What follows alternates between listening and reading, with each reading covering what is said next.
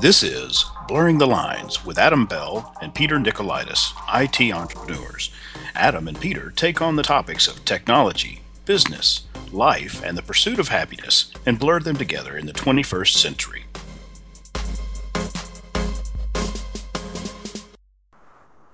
Good afternoon, good morning, good evening, or good percent greeting time, percent, as we used to say in Novell. Welcome to another thrilling, exciting, action-packed, and fun-filled episode of the Blurring the Lines podcast. My name is Peter Nikolaidis. I will be your host today. And with me, as always, my co-host, Adam Bell. Welcome, Adam. Peter, how's it going? It's going well. It's going well. I had a decent week. You had a decent week? Yep. Yep, not too shabby. So, yeah, how about you? Yeah. It's actually been a really good week. The weather has been awesome here in Tennessee. We've had under 80 for a few of those days. Wow. And it's really nice out right now. It feels like a nice fall day. That's what it feels like here today. It's 74 right now.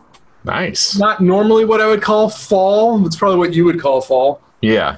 but there's a nice breeze. I've got the windows open. Well, I had all the windows open on both sides of the house on all three floors just to let some airflow go through. Oh, yeah. I made chicken wings a couple of nights ago and threw the wrapper in the trash, which this morning made the entire first floor smell like dead chicken. Yes. So I opened everything up, and that was great. And the only downside to doing that is that my neighbor smokes and it wafts right in. So, yeah. So I closed the windows on one side of the house. We still got a decent cross breeze going on, though. Yeah. Well, cool. Well, my house. So have you ever lived in a house that has been designed by an architect? And I don't mean like, every house. Yeah, I never have either. But I have a client that is an architect, and he built his office, and his first office was behind his house. So he was able to orient the building exactly the way that he wanted it, for sunshine, for airflow, for light inside. Mm-hmm. It was such a pleasant place to work in, and it really wasn't that big, and it really wasn't, like impressive, like architecturally, like what he did. It wasn't really anything special, but the way that he did everything, the placement, just made it so pleasant to be there. The sunshine was at the exact right spot all the time. The airflow in the spring and fall was just perfect in there. You could work and enjoy the breeze. So if I ever get the opportunity to build a house and have a architect, actually design it and figure it out, I'm going to let them do it, because I think it'd be totally worth it. Put a little thought into things. Yeah. Rather than show up with a bunch of lumber and start hammering boards together? Yeah. Well, the orientation design of my house was face the curb.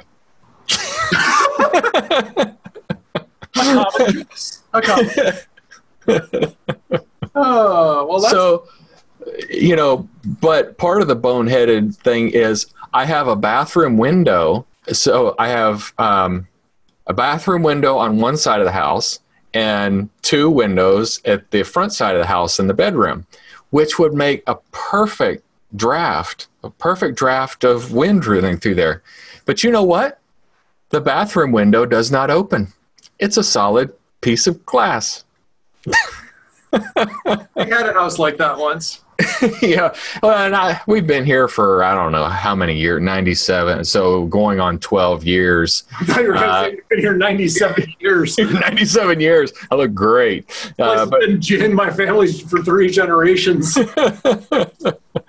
But, I really need to get somebody to come out and replace the window, because this is a 3rd-story window, and I don't feel comfortable doing it myself, just because of the risk, messing with glass like that. Sounds like a good task to outsource. Yeah. But I would love to have a cross through. We talk about it every spring. We're like, yeah, the breeze is blowing nice. Too bad it doesn't blow through here. You know, it's funny you mentioned this because I mean, I think we're going to touch on something similar in the main topic today. Yeah. That was totally unplanned. Yeah. So, okay, good. I'm just making a note here. That's great. So, all right. Well, cool. So the weather is good. Mm-hmm. That sort of leads me into the health check section. If you want to, yeah, let's go. So I have been running more, as we know, mm-hmm.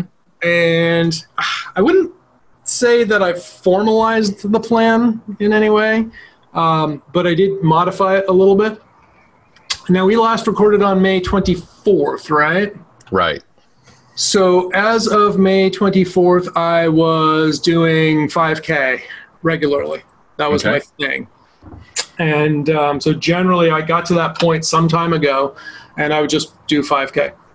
And remind me, 5K is like 3.5 miles? 3.1. 3.1 miles, okay. Like 3.11 miles. So a kilometer is like 62.5% of a mile. Okay. So 5K is, hang on a second. So 5K is, you know, it's a standard. A lot of people have it. There's the whole couch to 5K plan. You know, people mm-hmm. run 5Ks. And I don't, you know, claim to have any, like, super stellar times or anything. Mm-hmm. You know, I was talking with one of my coworkers a couple weeks ago when I was on site, and he mentioned, that's a picture. His picture of himself is on his background, him wearing a little running bib there. He's like, yeah, my wife and I, we did a half marathon. We did a 7-minute, you know, per mile pace the whole time. I was like, whoa. Nice. Like, my fastest pace to date for a mile is like 8 minutes and 16 seconds or something. Okay. Not anywhere close, right? Yeah. And I can usually, you know, be in the nines when I'm like doing like a 5K or something. Mm-hmm. But on my longest run to date, I was doing a 10-minute per mile average. Okay. I'll get back to that in a second. So we recorded on May 24th. Mm-hmm. Wait, May 24th? 24th, yes. 24th. So at that point, I had been running 5K. Right. May 25th, I decided to, well, not May 25th, but on April 6th, I decided to up the game. And so that's all wrong. Hold on a second. No, May 6th, I did 5 miles. Wait, this doesn't make sense. Yes. Okay, now it makes sense. I've got it. Now I'm looking at my timeline and I got all squared. So no, the last time we typed, I was doing 5 miles. Mm-hmm. And so I was hovering at 5K for a long time, 3.1 miles. During the month of April, I decided to push it up and take it to 5 miles, which I did on May 6th. So it took me a month to go from 3 miles to 5 miles. Mm-hmm. May 25th, I went, after running 5 miles regularly, I jumped it up to 10K, which is 6.25 miles. Nice. I did that twice. Then on June 1st, I decided, what the hell? I went for 10 miles. Uh-huh. Because you and listener of the show and good friend of mine, Scott Wilsey, both had the same reaction after they heard how far I was running, you know, doing 10K. They're like, you're ready for a half marathon. Like, well, if everybody keeps telling me that, maybe I am. I don't know. Yeah. Didn't quite do a half marathon, but I just shoot, you know, I'm going in chunks of 5s and 10s. Mm-hmm. So I was like, let me just do 10 miles. Mm-hmm. So I just went out on a Saturday afternoon and headed that way. Went through 4 different cities in the greater Boston area. Went away for 5 miles, got away out there. I did stop for just a minute to stretch at the 5 mile mark, mm-hmm. and then begrudgingly started back up again and came back. And my pace was around 10 minutes per mile the entire time. That's good. It was a pretty warm day. It was kind of, you know, it wasn't super hot and stuff, but there was a lot of sweat involved, a lot of heavy breathing. Yeah. And, did you carry water? No. Okay. No. Nope. It was 2 hours, you know. It was an hour and 40 minutes total, you know, whatever, 10 times 10, so 100 minutes. Yeah, so, you ought to tote a little bit of water when you're doing that run. Well, that's what my friend Charlie, my former roommate, who was the marathon coach, was like, yeah, when you start getting the longer runs, you should, you're going to have to start carrying water with you. And yeah. I felt okay. I thought I was all right the whole time. But yeah, the only downside is ever since I started doing the 10Ks, my pointer finger toes, my big, not the big toe, but the one next to it. Yeah. It started on the right side where the nail was digging into the flesh a little bit. And so what happened was like the flesh just got calloused because it was just getting dug into, really, really hard. And the nail was kind of tender for a day or so. Yeah. And after a couple of days, the nail actually bruised a little bit low down. And I thought that the solution would be to let the nail grow a little longer so that it wasn't digging in. But Charlie told me, no, you want to keep the nails short, which I normally do. So I actually just went back to, keeping them short again. And they're still a little tender because it's my longest toe. So it gets a little bit of force there, like towards the end of the run. And usually for a day after the run, it's a little tender. My last one wasn't so bad. I did 5K as a recovery run today, and I did 10K 2 days ago.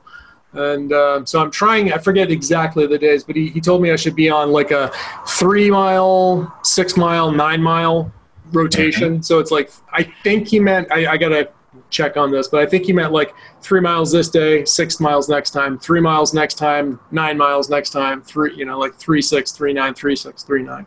Yeah. So I was just like, all right. But anyway, I'm enjoying it. I'm not breaking any speed records, but feels great. And, basically come home and eat and drink anything I want again. So that's always a nice feeling. Yeah. So, yeah. I think they call that Hammer Toe. Hammer Toe. Okay. I will look that up. That sounds good.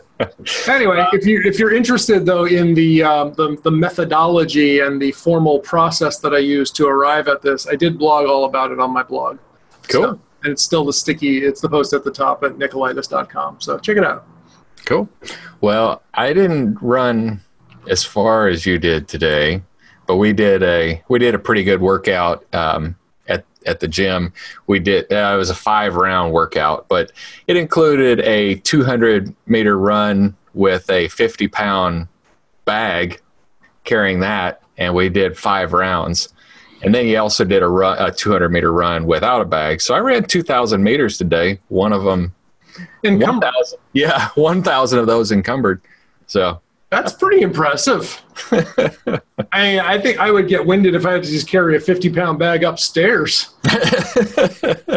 Well, what's interesting is, I've had lots of back problems over time, and I do everything I can to keep it strong. I do a lot of ab workout. I do a lot of back stretching to try to keep it, from straining. But, in an effort to help, protect my back while I was running with that weight, I wore my weight belt. Well, the weight belt then constricts my diaphragm from getting all the air that I need. Yeah. But I was willing to have less air than having back pain. I suppose there's a, everything's a compromise, trade-off. Yeah. So, we're cool. All right. Well, that's cool. So that's our health check. So I think reasonably healthy. Yep. I'm still, like fighting some shoulder pain, getting back. You saw me. I mean, we don't publish the video normal. Well, do you publish a video now? I forget. I do. Okay. So you may be seeing me doing my physical therapy exercises in the background with some light. They're just trying to get the shoulder back on track. You remember those? You remember those dumbbells that were supposed to like vibrate in your hand? That jerked up and down, like you put them, it's a dumbbell, and then it physically moved up and down in your hand to like generate this shake. Exactly was that supposed to be preparing you for? It was supposed to be like, I don't know, it was somebody's theory, not my theory, that the vibrations in the weight making it unstable would cause you to use more stabilization muscles to maintain the weight. That sounds familiar, because the last time when I was in physical therapy after my shoulder surgery, they had this, I can't remember what it's called, but it was like a bow. Think of like bow and arrow kind of thing. Uh-huh. It was a stick you held out, but it would wobble. And yeah. You would, like wobble it back and forth. So it was like that, but it was, like 4 feet long or so. Mm-hmm. And you just start by giving it a little bit of a shake, and then that, starts making this giant sine wave throughout it, and then it's actually a challenge to hold it stable when you're doing that. So it sounds like along the same lines, similar thoughts. Yeah. I don't know how popular they became, but I know we made fun of them a lot. I think that tells you about the popularity contest right there. Yeah. So hey, last weekend I went to a security conference. Okay. It was originally created, the first time they named it, it was called the Social Engineering Rhode Island Conference. Mm-hmm. And then by the time we got there for the first ever conference, they renamed it to the Layer 8 Conference. Okay. Now, if you know anything about networking, you know that there's this conceptual model called the OSI model, mm-hmm. and it consists of 7 layers, mm-hmm. starting all the way down at the physical layer and working its way up to the application layer, which is number 7. But most of the security problems we have today are Layer 8. They are in Layer 8, which is the human layer. Right? So essentially, it's all about social engineering. Mm-hmm. And the first talk that I saw, I got there and it already had started, was about pickpockets. Uh-huh. Okay. And this guy, Chris Kirsch, who's a big social engineer and like pen tester and stuff, he did his talk on that, and he researched. He said it's always been kind of like a hobby for him, but I talked with him later, and he said it's something he kind of like researched hardcore for like 6 months and put a lot of effort into it. So he gave, some good examples, real world demonstrations of pickpocketing, mm-hmm. and showed a lot of videos, including some like real criminals in, I want to say Naples? One of the Italian cities, and also had like some like security alerts from the Strasbourg, Germany. I mean Strasbourg, France tourist agency and stuff, of warning people about pickpockets. Uh-huh. It's funny because I was just in Strasbourg a few months ago, but they had like these criminals like willing to be on camera and demonstrate all of their techniques and stuff. Huh. It was very interesting, and then to finish up his demonstration, he said, okay, well, if you're interested in practicing this, here's the rules. We're going to have a live pickpocketing, capture the flag kind of thing. And for every attempt, because we want people to at least try, for every attempt you make, whether you're successful or not, you get 1 point. Right, so even if you walk up to me and just reach for my wallet and I turn around and say, hey, what are you doing? Then, you got a point for trying. Mm-hmm. 10 points for a success. Uh-huh. So now, the trick is, though, it's green items only. So he had a bunch of these fluorescent green labels, like Avery mailing labels. Right. And so you put them on, and they said, I consent to being pickpocketed, green items only. And he also had a bunch of fluorescent green ID badges. So something that might look like, a work ID badge. And he had them on these little, extendy type belt clips. Right. But it was just like blank fluorescent green thing. Right. He had a bunch of them like roughly the size and shape of a wallet, but coated with fluorescent green tape. Right. And then keys that were like, clip onto your belt loops and stuff. Okay. So I was like, okay, that's kind of cool. So the talk broke up and we went out and, we're talking out in the hallway and, some guys were chatting like, well, how does this work? How do we get started? And, like one guy clumsily like reached for my belt tag, like sitting right. I was just like, no, dude, I saw that coming a mile away. Come on. Then I turn and who's behind me but the speaker? Some other guy, his back is turned to me, and I look and I see he's got his badge just hanging out in plain sight, and I walk right up and over. I said, That's it. I just took the presenter's badge. I'm quitting while I'm ahead. Yeah. Or so I thought. Uh-huh. Later on, the next two talks later, he was moderating one of the talks that was going on. And the guy sitting in front of me had a question. So the former speaker was walking around carrying the microphone around to everybody so that you could hear the questions from the audience.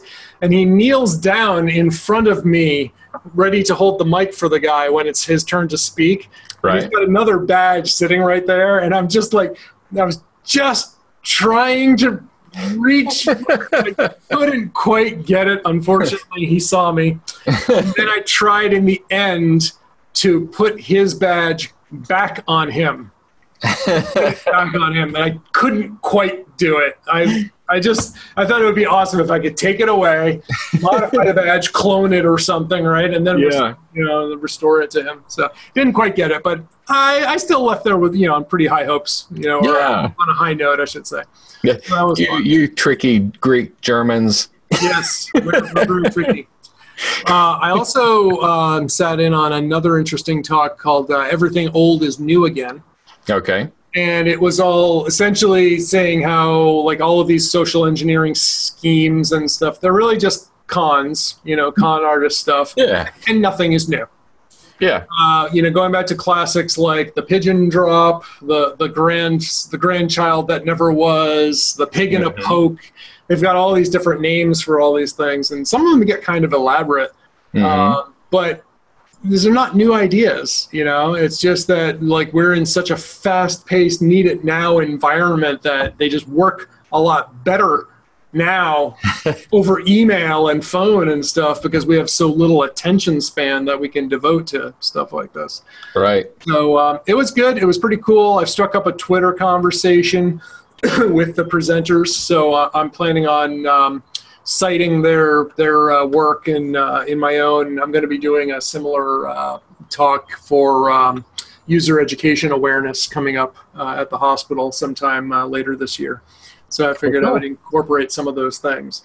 And since I'm back to school now, I know how to properly cite sources and give credit where credit is due and not plagiarize. So yay, go me. Yeah. Except now you have to copy and paste that silly long URL. There's a really cool website called citationmachine.net, which does a lot of the heavy lifting for you. Ah, okay. So there you go. Cool. Well, you'll have to do the presentation here. Okay. Yep. Might just have to dry run it on the podcast. Why not? Mm-hmm. Yep. We can make a webinar out of it. Have you done any of those recently? No, but I've got the content for one. Well, Elizabeth,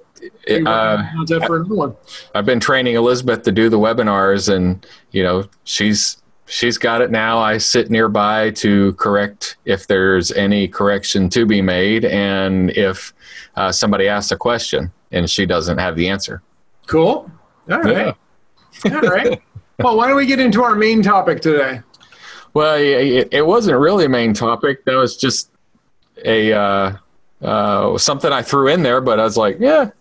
But so I'm in process of reading the Harry Potter books over again. Okay. Have you read them? I have not read any of them. Saw all the movies, read none of the books. You should read the books. I've been told. They are a fun read. In true form, it's impossible to get everything in the book in the movies. I guess they did a fine job. But I'm sure purists would be angry with it, And I watched the movies and I was like, how do people keep up with the storyline here? I don't know how anybody would know all the things that why he's doing that and why she said that without having read the book, but I was like, it's fine. But the books are really good. And they're an easy read, really. You can just fly through them, but do a lot of audio. But the thing that was, interesting is they do, I'm in book 6, the Half Blood Prince right now. And there was one part where Ron has spell check on his quill So he's writing and he's writing and his words are coming out messed up. He says, oh, I think spell check's broken on this quill. You know, I was thinking, you know, of all the things that we can do with, you know, all the things that they could do with magic, you know, there's all these things that we can do with technology to make life easier and make life better. I guess it wouldn't be as interesting for them to use magic that appears to be like electricity does and just make something simple and easy to use. But why would you live in a drafty castle and wear robes? Robes are so impractical. You know, you wanna run and you've got a robe on. It's very impractical. You want in robes. If you want to, you know, fight a creature, or if you want to mix potions or whatever, you know, with a big old robe on, it seemed like that'd be a lousy, yeah. We've always done it this way, though. I mean, you know, it's tradition. Fiddler on the Roof, you know? Yeah. You know, and if you're going to write, why would you write with a quill? I mean, you've got all these other, why in the world would you write with a quill? You can't make a pen that would push ink down through there magically. I don't know. Or, you know, never need a fountain quill. A fountain quill, yeah. Or no. Although I went to a client, or I went to a potential client's office, and he had a quill-like pen. It was like curved like a quill tip, but it was a regular pen. I thought, huh, that's interesting. I don't know how well that would write or whatever. Yeah, I tried making my own quill pen out of a feather. I remember when I was a kid and stuff. I just didn't really get it. Yeah. Yeah. I think it wasn't really sucking up the ink so much. It was just like some of it was pooling on the end of the quill. And so I'd like dip it, write a letter, dip it again, write a letter. I was like, this is ridiculous. Yeah. Yeah. You did. Yeah. That feather needed some management. Yeah, some managed feather services or something. But, yeah, yeah. So like I said, that wasn't really like a topic, but I was just thinking about that. I was like, but I guess it's a fictional book, and you want it to be, you know, there's romance. People have a romance with old things, sure. the good old days, the good old days, and those things are a lot of good old days, and they just never work. You know, like even. I mean, every once in a while, I'll remember a game that I really enjoyed. Like, I was digging through my stuff, and I've got this really old Tandy 1000 game, Street Rod. Whoa! And it even says on it, blast from the past. Yeah. Wow. Yeah. Distributed by EAD, you know, EGA, CGA, Hercules, 512K. Tandy 16 color 640K. I never had Hercules graphics. But so I played that game, and I looked for it. I looked for it as an emulator. I was like, surely it's out there. And I found it as an emulator. I put it on DOSBox and I played it on my computer. And it was fun for about 15 minutes. Uh-huh. You know, I remembered how awesome the game was, and then it got, this is kind of boring. You know? You know what I did? What I did that was like that? Rampage. What's that?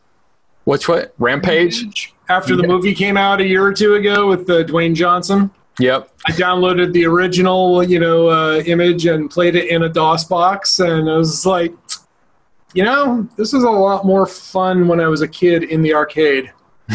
Yeah. Didn't quite capture it, so... Yeah. So writing with quills and living in a castle, you know, because I used to think, oh, it'd be so awesome to live in a castle. No, it really wouldn't. Yeah, kind of suck.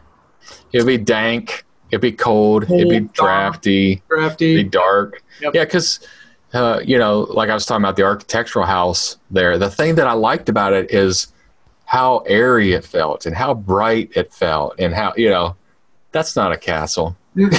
Yeah. It's cold.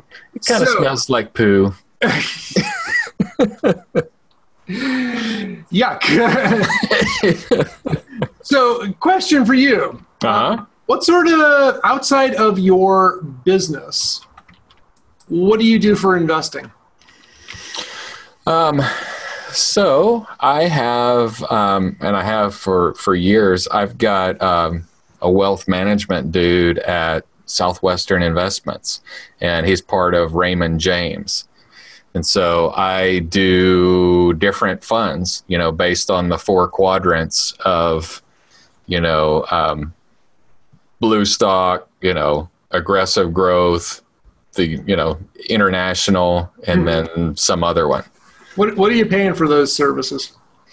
Well, they've adjusted the fee structure now to where it's more transparent what those guys get paid. Yeah. So they're getting paid a percentage of what they have under management, which really isn't an awful lot. I mean, for what they do. I mean, of course, that's a regulated body, and he's only charging me the regulated cost for that service. I know because I spent 6.5 years in the financial industry. Mm-hmm. So the other wealth managers, you know, really good ones who are, you know, just really good at their job, they may charge a lot more. They may charge like 10% or, you know, but it's like anything else, you know, if they make a higher percentage and they make you more money, you're willing to pay that percentage. So here's the question on that note, and this brings me into, I guess, my nifty for this week would be that book that I told you about by Ramit Sethi, which is entitled I Will Teach You to Be Rich. Mm-hmm. So he just had the second edition came out, and I looked for it on the library and they only had the first edition, but then I noticed that it was available in Hoopla, and when I clicked over to Hoopla, they had the second edition. Cool. So I got it, and I had my phone read it to me mostly. And he's got me thinking over again, because I've been using TD Ameritrade's advisor services, and I also am paying them a percentage of my wealth under management. So they're incentivized to do more. But the thing is, you know, they've created this diversified portfolio for me, and we're not quite keeping up with the market. I forget what the market has done in the last 6 months or so, but it was like 12% or so, and my portfolio did like 8%. Okay. And again, then they're going to take off, you know, out their whatever 0.8% or 1% or, you know, whatever they're getting for their fee.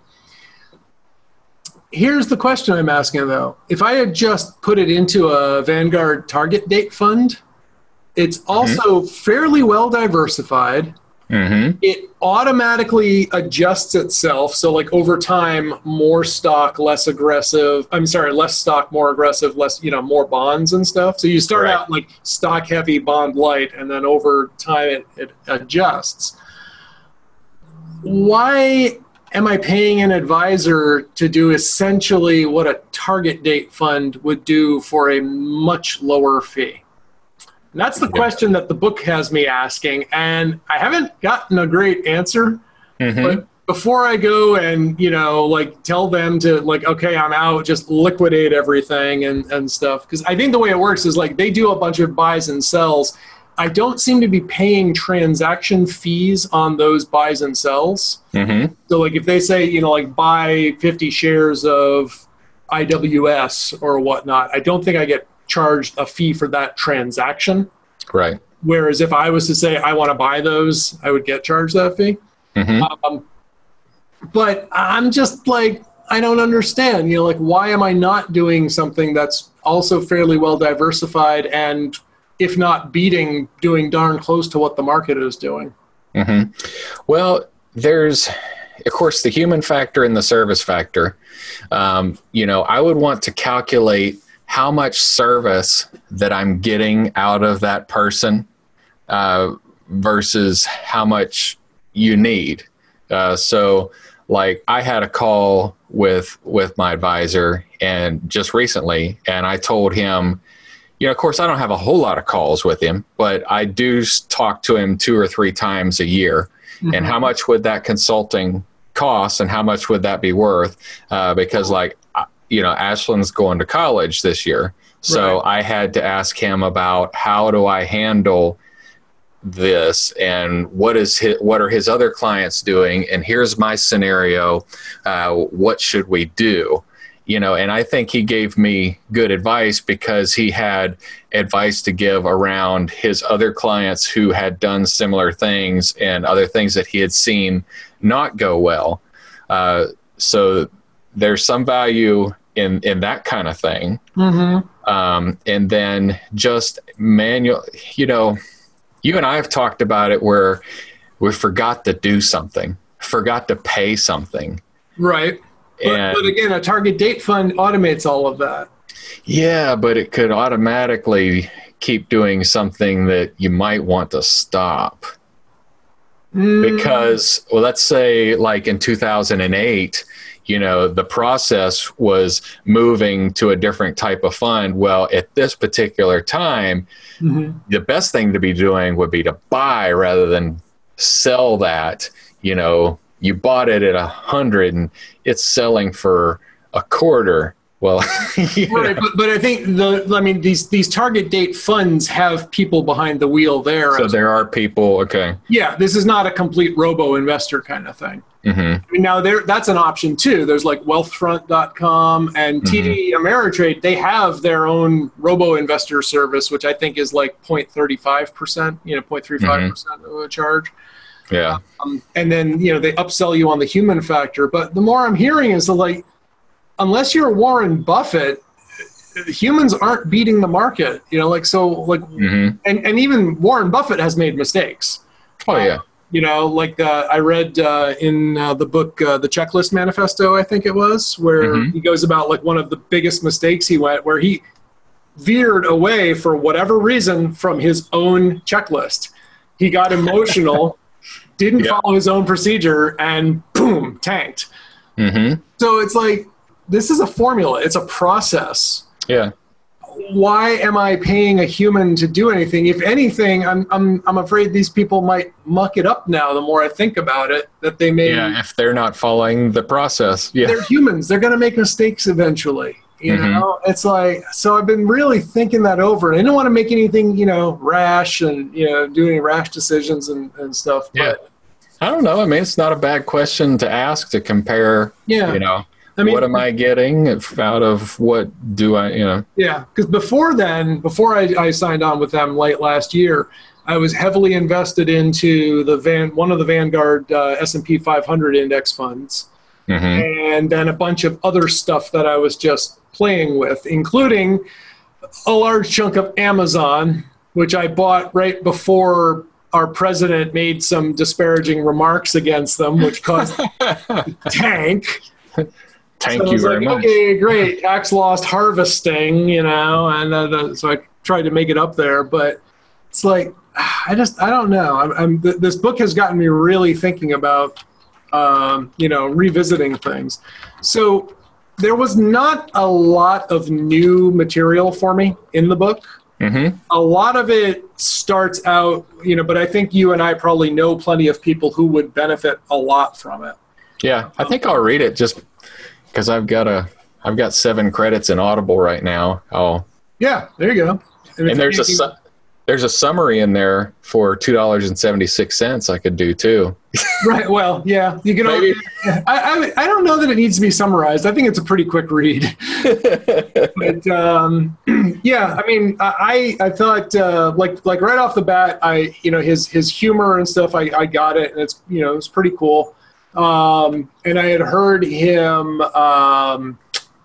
Like a lot of it has to do with attitude. And defining things, you know, he's like, it's got the sensationalist title, you know, I Will Teach You to Be Rich. So like right up there with the 4-hour work week. Right. Yeah. But he talks about, you know, he breaks things down into like a 6-week plan. So, first off, like a lot of people have credit card debt. So work on your credit card debt, and shows how to reduce what you're paying, you know, what you're paying in fees, and get some real value from your card, you know, get a rewards card that's paying you back. Set up the right bank accounts. And he names names. He's just like, Bank of America, Wells Fargo, you are dead to me. You know, you're horrible companies, you're scum, and you know, he goes and like points out their recent things, you know, opening up fake accounts and all that kind of costing people their homes and stuff.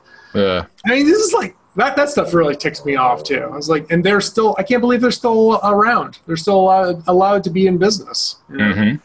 Mm-hmm. Then anyway, week three, he covers, how to open up a 401k plan. And, mm-hmm. you know, again, for this, like, well, if you have this much, and again, a lot of it is geared towards, let's say, millennials or people who are, you know, maybe people of your and my generation, but we're a little bit lagging behind. Yeah. Talks about, oh, you should get a Roth IRA. Pretty sure you and I wouldn't qualify for a Roth IRA. Think we probably make a little too much money to put into that. So, like, you know, his number one piece of advice doesn't kind of apply, but... Mm-hmm. Just reading the book, though, it's like, you know, I had some spare cash lying around. It's like, you know what? I'm gonna invest some more. It's gotten me a little more excited in investing again. He also goes through how to track what you're spending and make a decent budget and figure out what you want to spend on things, how to automate your investments and stuff.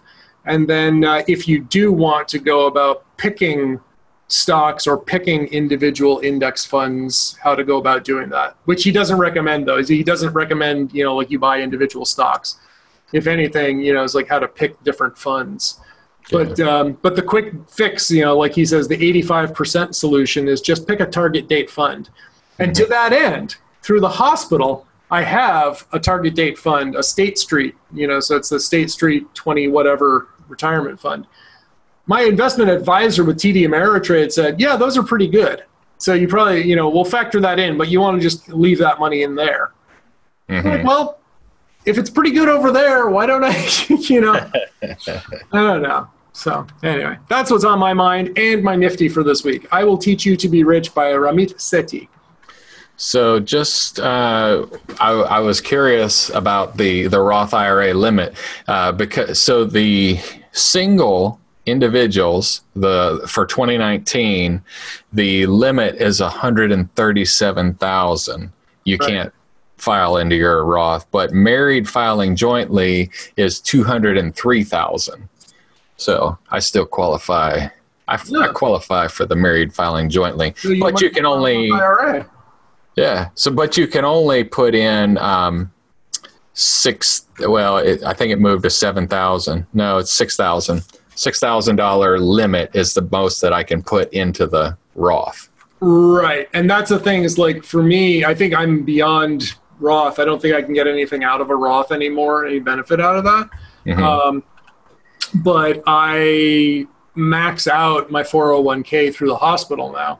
Yeah. Now, prior to that, I was just dumping everything I could into my, my simple IRA through Paradigm. Yep. The limits are actually a little higher through a 401k, and you know, whatever you put into one, it's an aggregate amount, you know, top tax free. Mm-hmm. So I think it was, let's say 18.5 or 19,000 this year. Yeah. You know, so I just have it set at the beginning of the year. I just when I adjust my allocations and my payroll deductions, mm-hmm. hospital, I just say put 100% into the retirement plan.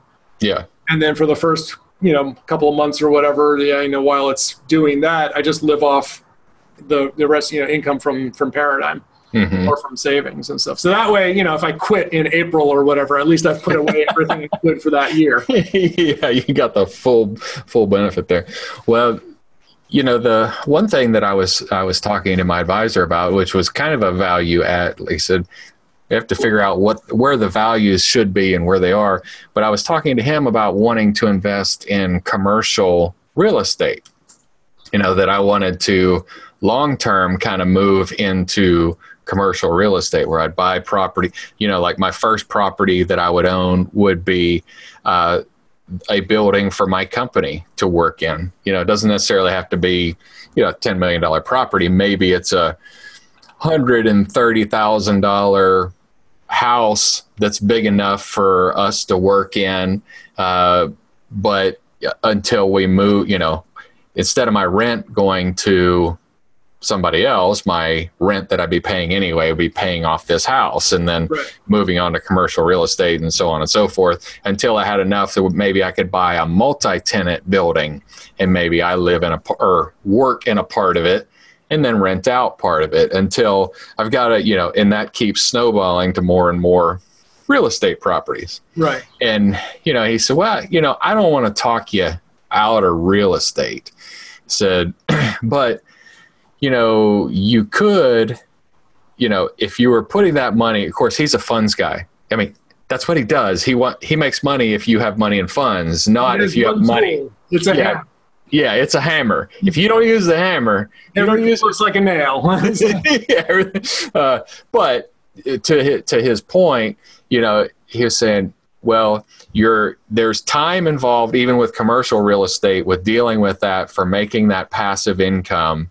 You know, there is work involved with getting that passive income. Right. And you can't just hop into commercial real estate. It's not like residential where you can mortgage up to 90% of the value. Maybe it's not that, maybe it's 80. I don't know. I haven't got a mortgage on a house in over 20 years or whatever now. Mm-hmm. But like with commercial, you pretty much got to have close to 50% up front on that property. Well, I don't have $3 million in cash to buy a $6 million, you know, multi-tenant building where, you know, so if I were saving up cash for that $3 million building or, you know, something. Loan you $5 if it helps. if it helps. Well, you know, in the funds world, you know, I could just be putting money I can just put money in the funds, whatever it is, and keep funding, and that money can be growing, rather than I'm having to save up so much to get this chunk to pay 50% of a mortgage, and then it's growing on top of that. Right. So his argument, which he wasn't really argument, he was just saying, well, keep in mind that it is really easy to buy funds, you know, and you don't have to have so much of it up front, and you could put in funds and then take the money out later. Well, you could also buy in a real estate fund, right? Mm-hmm. Yeah. You can buy a fund that invests in real estate, and you can buy a gold fund and stuff. Yeah.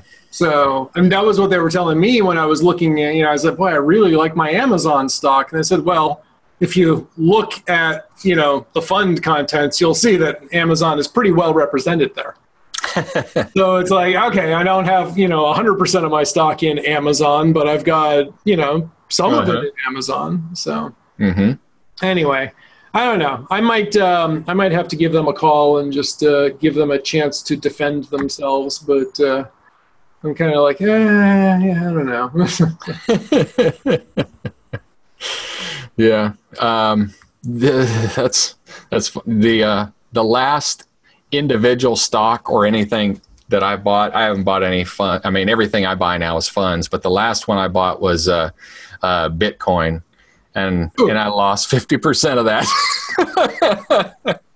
No, I lost 60% of that. So it's Bitcoin's been, you know, last couple of months it's been coming back up a little bit, but yeah, I don't. So just so it's kind of funny. The author I mentioned there, he does not recommend, you know, real estate investment or cryptocurrencies. So just putting that out there. Yeah. So it goes. I mean, I didn't lose a lot of money. I mean, any money lost is money lost, but you know. Yeah. Well, anyway, I'm looking at you know, if I do decide to scrap the TD Ameritrade investor thing, I'm looking at the Vanguard Target 2045 and the Schwab Target 2045. And is that exactly the years I plan to retire? But I've jiggled those a little bit, you know. Mm-hmm. I'm also considering taking my parents' stocks. I mean, because they're really heavily invested in Apple right now, mm-hmm. which, you know, knock on wood, it's been doing great. But I'm wondering if they wouldn't be better with like a, you know, Target 2015 fund.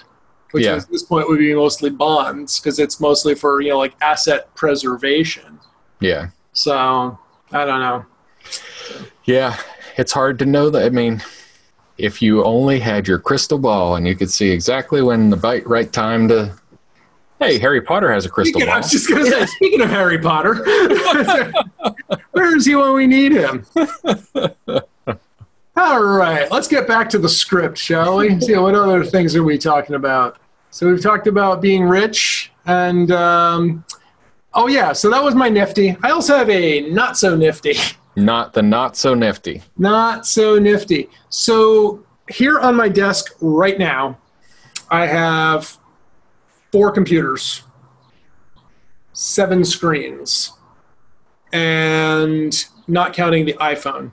So 8 screens or 5 computers, if you, depending on how you count the iPhone. Mm-hmm. 3 of them are laptops. 1 is a full-on desktop.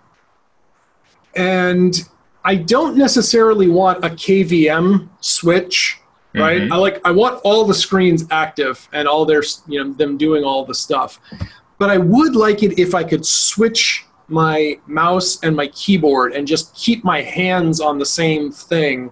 Yeah. Even if I have to turn my head to look at a different screen, I'd like to be doing that. Now, to that end, I sometimes use a commercial product called ShareMouse.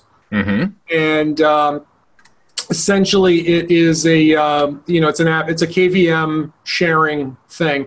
So it lets you basically extend your desktop across multiple screens. And you can control any of multiple computers from any other's computer's mouse or keyboard. So if I put my hands on the laptop keyboard, I can scroll the mouse from the laptop up to my desktop and start doing stuff, or I can take my hands off the laptop and put it back on the main keyboard and main mouse and control vice versa. Right. So it's pretty cool when it works. On wireless, sometimes it tends to be a little laggy, but I have, you know, mostly Ethernet connections for stuff where I need it, so that's not usually a problem. Where it is a problem is with my work PC, which the hospital PC as opposed to the Paradigm PC. The Paradigm PC, since everything's distributed into the cloud and stuff, isn't really a problem. But the work PC, since everything is, you know, in healthcare, everything's way more secure if it's behind our 4 walls. Mm-hmm.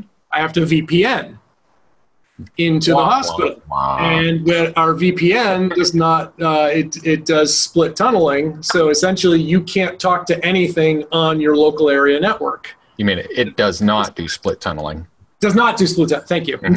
So it is, yeah, there's no split. It is one single tunnel and everything's going out through it, which means I cannot do the mouse sharing unless I was to allow incoming ShareMouse connections from the hospital public IP range in through my firewall and route them into my desktop, which I'm sure would be super fast. Oh yeah, super fast. And finding all of my mouse clicks and my keyboard strokes, you know, a few hours away over the internet or, you know. So yeah, awesome. So I'm not doing that. So I looked online for a couple of KVM solutions. And the first one I found, I took it, looked at the box, and realized that's not what I want, and I sent it back because it was powered by all the data and everything was sent over the VGA cables. Mm-hmm. Couple of my laptops don't have VGA ports anymore.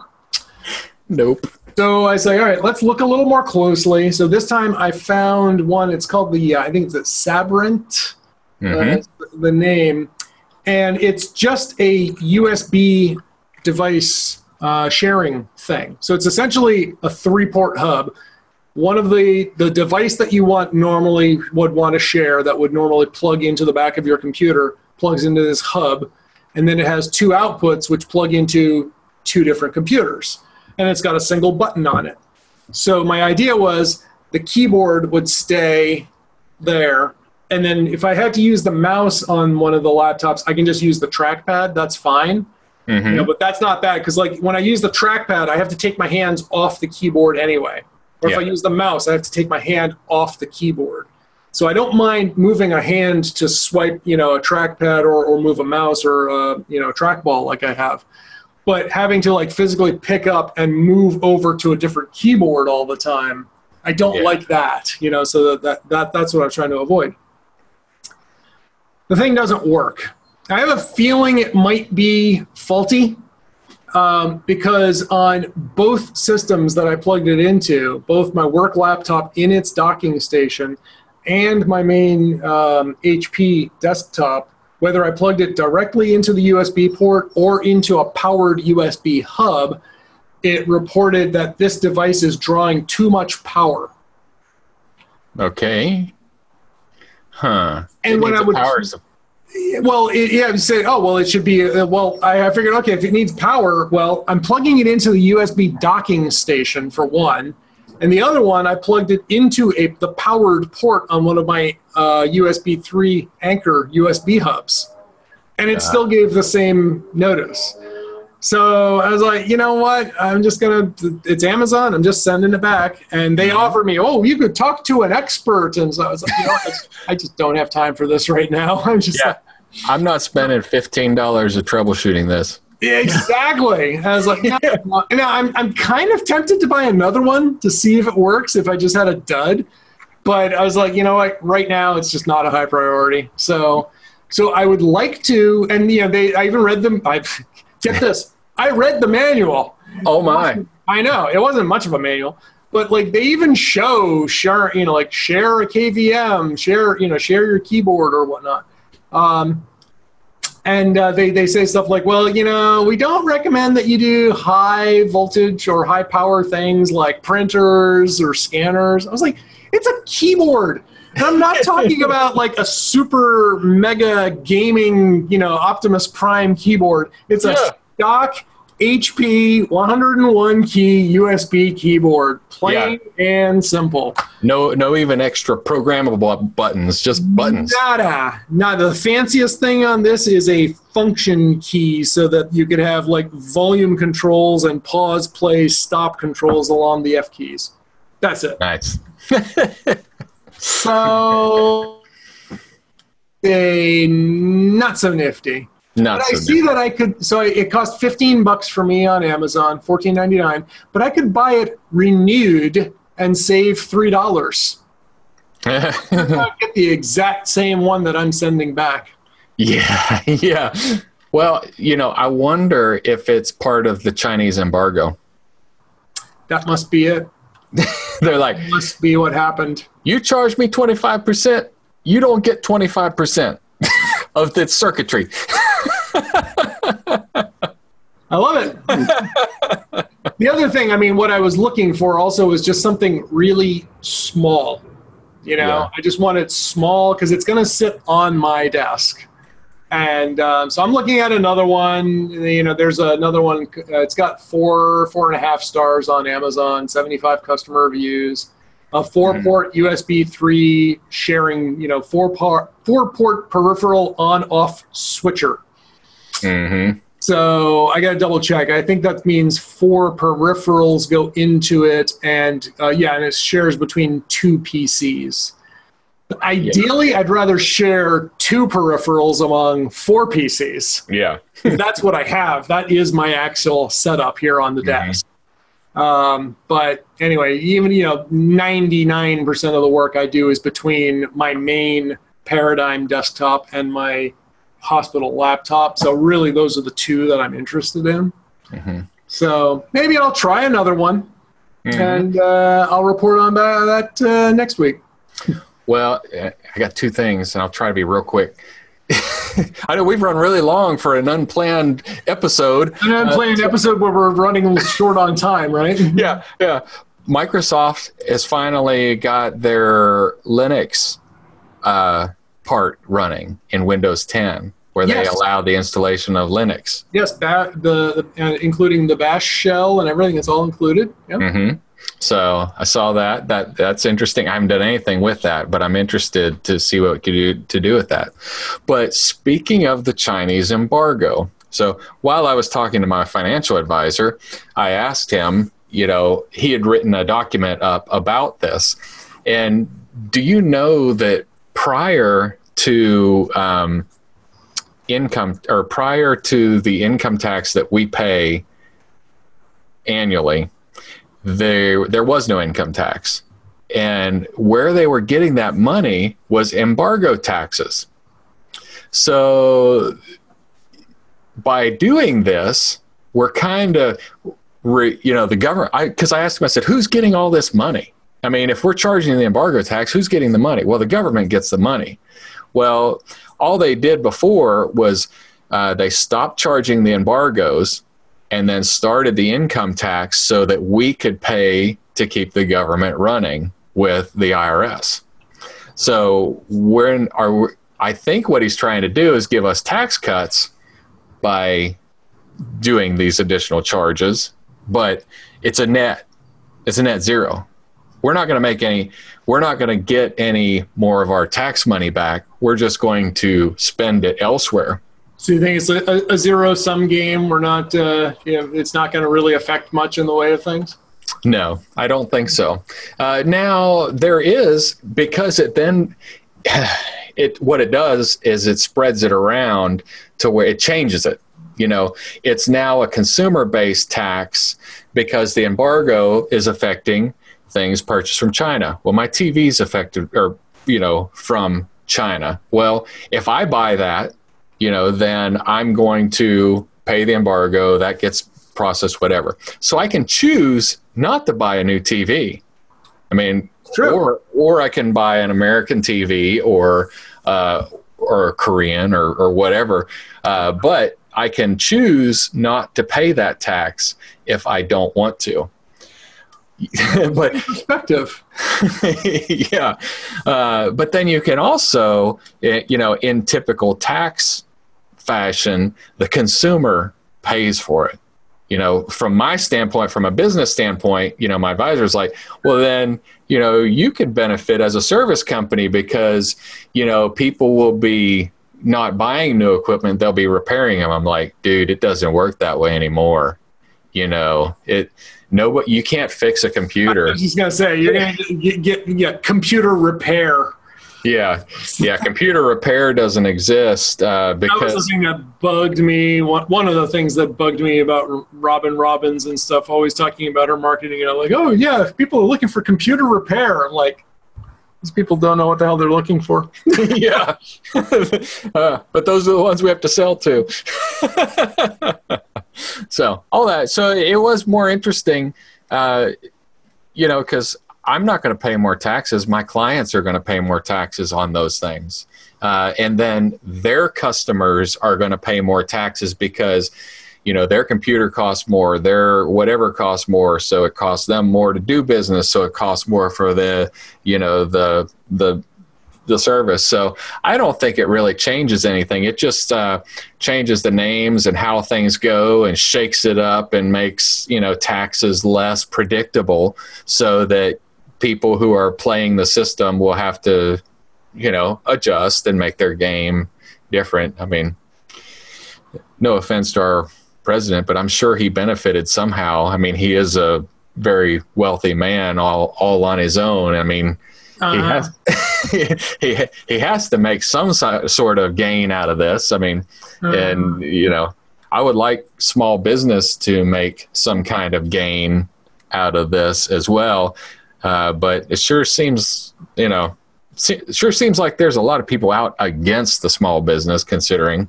No. Yeah. Well, on that note, I don't know about you, but I've got work I need to get back to. Yep. I've got my small business is waiting on me.